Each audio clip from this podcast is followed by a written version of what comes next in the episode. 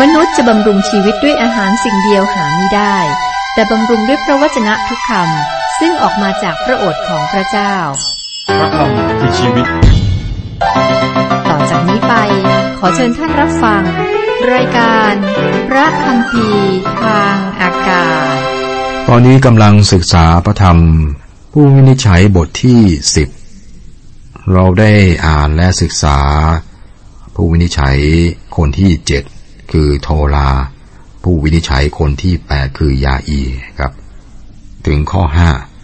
ต่อไปนี้ก็จะเป็นสิบแปดปีของการเป็นทาสของคนฟิลิสเตียและคนอัมโมน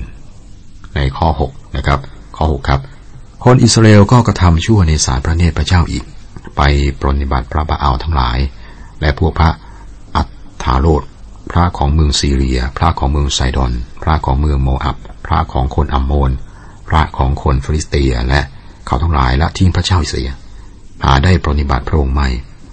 เราคิดว่าหลังจากเหตุการณ์เหล่านี้แล้วคนอิสราเอลน่าจะได้บทเรียนว่าเมื่อพวกเขากราบไหว้รูปเคารพพวกเขาจะมีปัญหาครับแล้วก็มีปัญหามาตลอดจากประวัติศาสตร์ที่ผ่านมาเพราะว่าการกราบไหว้รูปเคารพของพวกเขาเนี่ยทำให้พวกเขาต้องเป็นทาสอีกครั้งหนึ่งพวกเขาได้รับใช้คนฟิลิสเตียคนอัมโมนเป็นเวลาสิบแปดปีธรรมชาติของมนุษย์เป็นธรรมชาติบาปผู้พยากรณ์เยเรมีได้บอกไว้ในพระธรรมเยเรมีบทที่สิบเจ็ดข้อเก้าว่าจิตใจเป็นตัวล่อลวงเหนือกว่าสิ่งใดทั้งหมดมันเสื่อมทรามอย่างร้ายทีเดียวผู้ใดจะรู้จักใจนั้นเล่าครับเป็นข้อความที่มีความหมายนะครับจิตใจเป็นตัวล่อลวงเหนือกว่าสิ่งใดทั้งหมดมันเสื่อมทรามอย่างร้ายทีเดียวผู้ใดจะรู้จักใจนั้นเล่าครับเราไม่รู้จักใจที่ที่เราเป็นอยู่ทั้งหมดนะครับและมันง่ายนะฮะที่เราจะไปชี้นิ้วตำหนิคนอื่นแต่ว่ายากนะที่เราจะเห็นจุดบกพร่องของตัวเราเองหรือสิ่งที่เราทำผิดเองครับคนอิสราเอลได้ละทิ้งพระเจ้าไม่ยอมปรนนิบัติพระองค์แล้วเกิดอะไรขึ้นข้อเจ็ดและพระพิโรธของพระเจ้าก็พุ่งขึ้นต่ออิสราเอลจึงทรงขายเขาไว้ในมือของคนฟิลิสเตียและในมือของคนอัมโมนพระเจ้าสามารถทิ้งเครื่องมือของพระองค์ถ้าเครื่องมือนั้นใช้ไม่ได้ครับคนมากมายก็คิดว่าพระเจ้าต้องการให้มีคริสตจักรนะครับแต่พระองค์ไม่ต้องมีใครสักคนหนึ่งเลยพระองค์ไม่ได้ต้องพึ่งเรานะแต่ว่าเราต้องพึ่งพระองค์ต่างหากคนอิสราเอลก็อยู่ในจุดที่ตกต่ำด้านศีลธรรมในตอนนี้นะครับเรื่องต่างๆก็เสื่อมลงเลวร้ายลงมากสำหรับพวกเขาข้อแปดถึงข้อสิบเขาได้ข่มเหงและบีบบังคับคนอิสราเอลในปีนั้นเขาได้บีบบังคับชนอิสราเอลฝั่งตะวันออกของแม่น้ำจอร์แดนในแผ่นดินของคนอาโมไรต์ซึ่งอยู่ในกิเลอาดสิบแปดปีทั้งคนอัมโมนได้ข้ามแม่น้ำจอร์แดนไปต่อสู้กับยูดาห์และต่อสู้กับเบนยามินและต่อสู้กับพงศ์พันธุ์เอฟราฮิมดังนั้นอิสราเอลจึงเดือดร้อนอย่างยิ่งและคนอิสราเอลร้องทุกข์ต่อพระเจ้าว่าข้าพระองค์ทั้งหลายได้กระทำบาปต่อพระองค์เพราะว่าข้าพระองค์ได้ทอดทิ้งพระเจ้าของข้าพระองค์เสียและปรนนิบัติบรรดาพระบาอัลในที่สุดคนเหล่านี้ก็สิ้นหวังมากนะแล้วก็กลับมาหาพระเจ้าอีกครั้งหนึ่งที่นี่เราเห็นวงจรเดิมอีกครั้งหนึ่งแล้วเกิดอะไรขึ้นข้อสิบเอ็ดถึงสิบหกและพระเจ้าตรัสกับคนอิสราเอลว่าเราไม่ได้ช่วยกู้เจ้าให้พ้นจากชาวอียิปต์จากคนอาโมไรต์จากคนอัมโมนและจากคนฟิลิสเตียหรือทั้งคนไซดอนคนอามาเลกคนและชาวอามาโอนได้บีบบังคับเจ้าเจ้าได้ร้องทุกข์ถึงเราและเราได้ช่วยเจ้าให้พ้นมือเขาทั้งหลายแม้กระนั้นเจ้าทั้งหลายยังได้ละทิ้งเราและปรนนิบัติพระอื่นฉะนี้เราจึงจะไม่ช่วยกู้เจ้าทั้งหลายอีกต่อไปจงไปร้องทุกข์ต่อพระซึ่งเจ้าทั้งหลายได้เลือกปรนนิบัตินั้นเถิด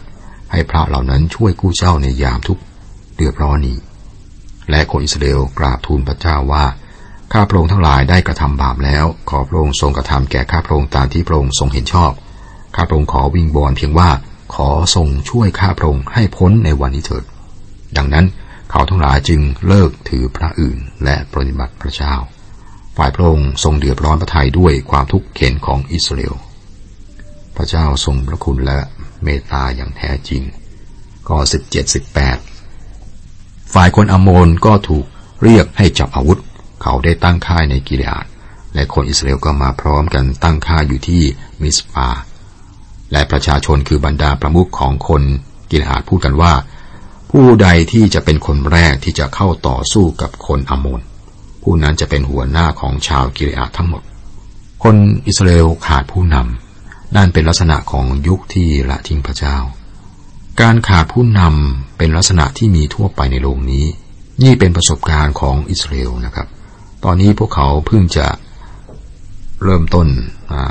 เกี่ยวกับประเทศชาตินะเป็นก็หลายร้อยปีนะพวกเขาจะทำยังไงครับพวกเขาจะพึ่งคนที่แปลกที่สุดนะเพื่อการนำภายใต้สภาพปกติพวกเขาจะไม่พึ่งคนนี้เลยคนที่แปลกที่สุดนะที่จะมาเป็นผู้นำของเขาถ้าเป็นเรื่องปกตินะสถานการณ์ปกติเขาจะไม่พึ่งคนแบบนี้นะครับที่แปลกที่สุดนะครับบทที่สิบเอ็ดหัวเรื่องหลักเยฟธาผู้วินิจฉัยคนที่เก้าและการบ่นที่รีบร้อนของท่านข้อหนึ่งเยฟธาคนกิเลอาดเป็นทะแกล้วทหารแต่เป็นบุตรของหญิงแพทย์สยากิเลอาดเป็นบิดาของเยฟธาสิ่งแรกที่อยากจะบอกให้เราสนใจคือว่าเยฟธานะครับเป็นผู้นำที่เด่นแต่ว่าภูมิหลังเขาด่างพร้อยนะครับคือเป็นลูกนอกสมรสเป็นลูกของหญิงแพทย์สยาข้อสองภรรยาแท้ของกิเลอาดมีบุตรชายหลายคนและเมื่อพวกบุตรเหล่านั้นโตขึ้นแล้วจึงผลักใส่เยฟธาออกไปเสียโดยกล่าวว่าเจ้าจะมีส่วนในมรดกของบิดาเราไม่ได้เพราะเจ้าเป็นลูกของหญิงคนอื่นสุภาษิตบทที่สองข้อสิบหกบอกถึงหญิงสัญจรซึ่งผู้ชายต้องระวังตัวเพราะว่าหญิงแพทย์สยาหมายถึงหญิงสัญจรสำหรับคนอิสราเอลนะฮะคือคนต่างชาติคือคนที่ไม่ใช่ยิวนักประวัติศาสตร์ยิวที่มีชื่อเสียงชื่อโยซีฟัตบอกให้ทราบนะครับเกี่ยวกับเรื่องนี้บอกว่าภรรยาของกิเลอาดเนี่ยเป็นหญิงต่างชาติดังนั้นเยฟธาก็เป็นลูกชายของหญิงแพทย์สยาต่างชาตินะธรรมดาคนหนึ่งนะไม่ว่าจะเป็นใครก็แล้วแต่เยฟธาก็เป็นลูกนอกสมรสตั้งแต่เกิดเขาก็ถูกไล่ออกตามบัญญัตินะครับเฉลยธรรมบัญญัติบทที่ยี่สิบสามข้อสองเป็นบัญญัติของโมเสสห้ามห้ามเยฟธาลูกนอกสมรสและลูกที่เกิดจากหญิงที่ไม่ใช่ยิวนะเข้าในสถานนมัสการนะครับเป็นบทบัญญัติด้วยเหตุนี้ครับเยฟธาเนี่ยเป็นลูกนอกสมรสเป็นจุดอ่อนเป็นข้อเสียแต่หลายคนก็ชนะเรื่องเหล่านี้ได้ครับมีจุดอ่อนมีข้อเสียในประวัติศาสตร์ที่ผ่านมานะครับกษัตริย์จักรพรรดิแม่ทัพกวีหรือแม้แต่สันตะปาปาก็มีนะก็เป็นลูกนอกสมรสเหมือนกันกรณีของเยฟธาก็เช่นกันเยฟธาได้ชนะจุดอ่อนชนะข้อเสียของตนข้อสามเยฟธาจึงหนีจากพี่น้องของตนไปอาศัยอยู่ที่แผ่นดินโทบพวกนักเลงก็มั่วสุมกับเยฟธาและติดตามเขาไปเที่ยวรังควานเยฟธาได้กลายเป็นหัวหน้าของพวกนักเลงท่านก็เป็นคนที่มีอุปสรรคสามอย่างในการเป็นผู้นำเป็นผู้นำของอิสราเอลหนึ่งเป็นลูกของหญิงแพทย์สยาสองถูกไล่ออกจากบ้านนะครับและสามเป็นหัวหน้าของนักเลงผมถือว่าเหตุการณ์ปกติแล้วอิสราเอลจะไม่พึ่งผู้นำที่มีอะไรที่แปลกที่สุดนะในในกรณีของเยฟธานะครับปกตินะฮะแต่นี้มันไม่ปกติแล้วมีเรื่องอ่าที่น่าสนใจนะครับที่เราจะศึกษาต่อไปพระเจ้าใช้เยฟธาได้ครับพระองค์ทำงานอย่างลึกลับพระองค์เลือกคนที่โลกเนี่ยดูหมิ่นพระเจ้ายังทำให้คนที่พระองค์นะจะทรงใช้เนี่ยตกต่ำด้วยพระองค์ทรงทำให้โยเซฟลูกของยาโคบนะตกต่ำทำให้โมเสสตกต่ำทำให้ดาวิดตกต่ำลงพระคริสต์ก็ทำให้พระองค์เองตกต่ำลงนะครับถูกดูหมิ่นและปฏิเสธ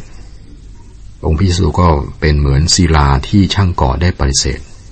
แต่ว่าเป็นศิลามุมเอกปฏิปักษ์บอกว่าเราไม่ต้องการให้คนนี้คือพระเยซูปกครองเรานะครับแต่พระเจ้าก็ยกขึ้นสูงและประทานพระนามเหนือนามอื่นทั้งปวง มีคนที่อ้างว่าเป็นบุตรของพระเจ้าเป็นลูกของพระเจ้าทั้งที่ไม่ได้เป็นพวกเขาเป็นลูกนอกสมรสเพราะว่าพวกเขายังไม่ได้บังเกิดใหม่ด้านจิตใจในนี่เป็นภาพเปรียบที่ไม่เห็นนะครับไม่ได้หมายถึงฝ่ายกายเป็นฝ่ายจิตใจเราเป็นลูกของพระเจ้าที่ถูกต้องได้โดยการวางใจในองค์พระคริสต์เจ้านะครับกลับมาที่เยฟธาเขาถูกขับไล่ออกไปครับไปเป็นหัวหน้านักเรียนตอนนี้เขาได้รับการยกย่องข้อสี่ถึงข้อแปดต่อมาภายหลังคนอัมโมนได้ทำสงครามกับคนอิสราเอลและเมื่อคนอัมโมนทำสงครามกับอิสราเอลนั้นพวกผู้ใหญ่ของเมืองกิเลอาดได้ไปเพื่อจะพาเยฟธามาจากแผ่นดินโทบเขากล่าวแก่เยฟธาว่าจงมาเป็นหัวหน้าของเราเพื่อเราจะได้ต่อสู้กับคนอัมโมนแต่เยฟธากล่าวแก่พวกผู้ใหญ่ของกิเลอาดว่าท่านไม่ได้เกลียดข้าพเจ้าและขับไล่ข้าพเจ้าเสียจากพงศ์พันธุ์บิดาของข้าพเจ้าดอกหรือเมื่อคราวทุกยากท่านจะมาหาข้าพเจ้าทำไมเล่าพวกผู้ใหญ่ของกิเลอาดจึงกล่าวแก่เยฟธาว่าเหตุที่เรากลับมาหาท่านณบัดนี้ก็ด้วยต้องการให้ท่านไปกับเราสู้รบกับคนอัมโมนแล้วมาเป็นหัวหน้าของเราที่จะปกครองชาวกิเลอาดทั้งปวงพวกผู้ใหญ่ของกิเลอาดได้ยื่นข้อเสนอที่ดีมากแก่เยฟธาข้อเก้าข้อสิบเยฟธาจึงกล่าวแก่พวกผู้ใหญ่ของกิเลอาดว่าถ้าท่านให้ข้าพเจ้ากลับบ้านเพื่อทำศึกกับคนอัมโมนและถ้าพระเจ้าทรงมอบเขาไว้ในมือข้าพเจ้าข้าพเจ้าจะได้เป็นหัวหน้าของท่านพวกผู้ใหญ่ของกิเลอาดจึงตอบเยฟธาว่าพระเจ้าทรงเป็นพยานระวังเราเราจะกระทำตามที่ท่านสั่งทุกประการเยฟธายื่นข้อเสนอที่ยากสำหรับพวกผู้ใหญ่กิเลอาดนะฮะแต่พวกเขาต้องยอมรับข้อเสนอของเยฟธาครับมันเป็นความอับอายของประเทศที่ต้องพึ่งคนที่พวกเขาไล่ออกไปเยฟธาก็บอกชัดเจนมากว่าถ้าท่านเป็นผู้นิชัยและปลดปล่อยพวกเขาแล้วท่านต้องปกครองพวกเขานะครับท่านก็ออกคำสั่งในทุกสิ่งด้วยข้อ สิบเอ็ด สิบสอง เยฟธาจึงไปกับพวกผู้ใหญ่ของกิเลอาดและประชาชนก็ตั้งท่านให้เป็นหัวหน้าและเป็นประมุขของเขาแล้วเยฟธาก็กล่าวคำที่ตกลงกันทั้งสิ้นต่อพระเจ้าที่เมืองมิสปา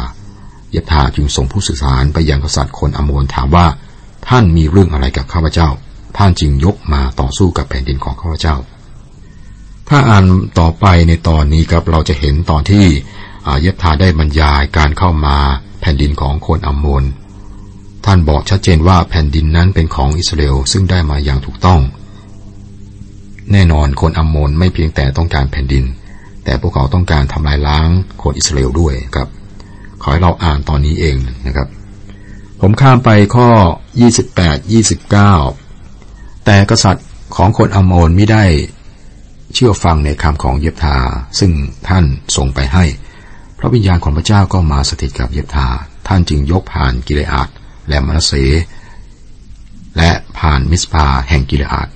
จากมิสปาแห่งกิเลอาดท่านยกผ่านต่อไปถึงที่คนอัมโมนกษัตริย์อัมโมนไม่ต้องยอมรับข้อ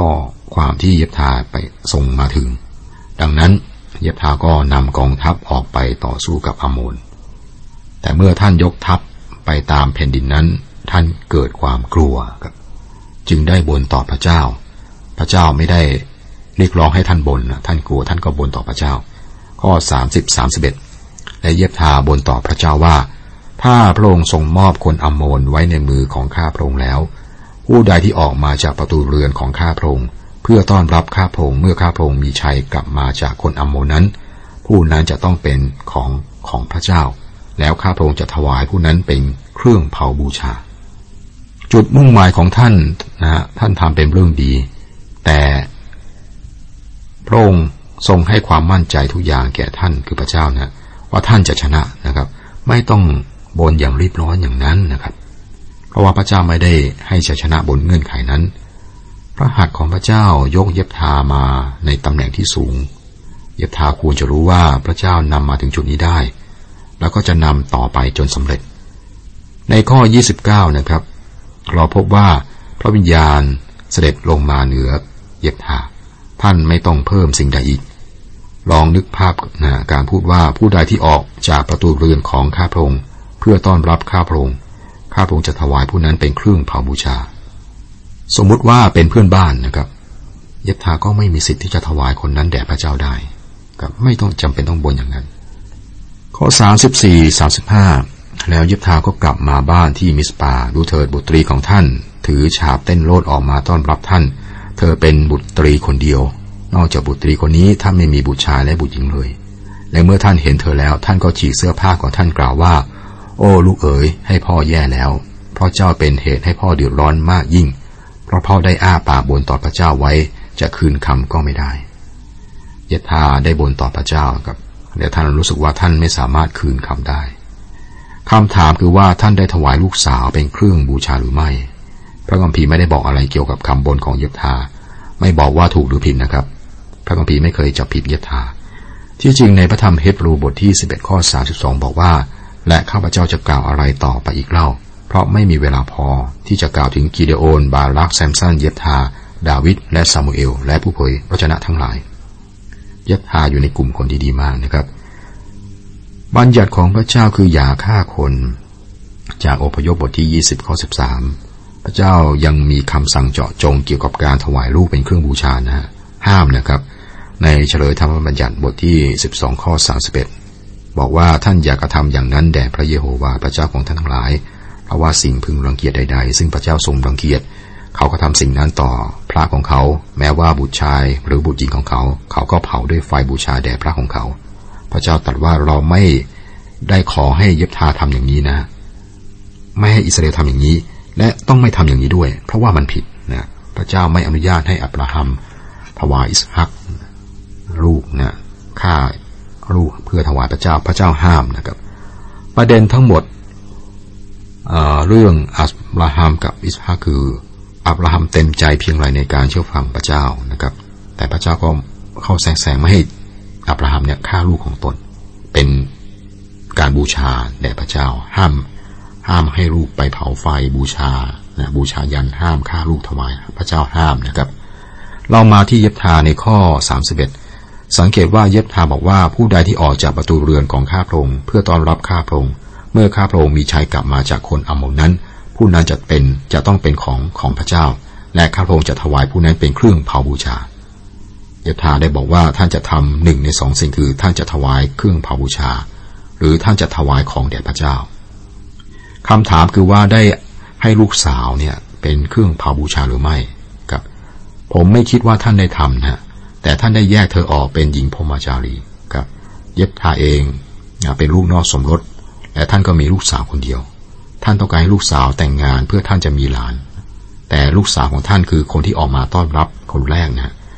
เมื่ออย่างนี้ครับท่านก็ถวายเธอแด่พระเจ้าหมายความว่าเธอจะไม่ได้แต่งงานมีครอบครัวครับทำไมคิดอย่างนั้นนะครับก็ฟังลูกสาวพูดสามสิบหก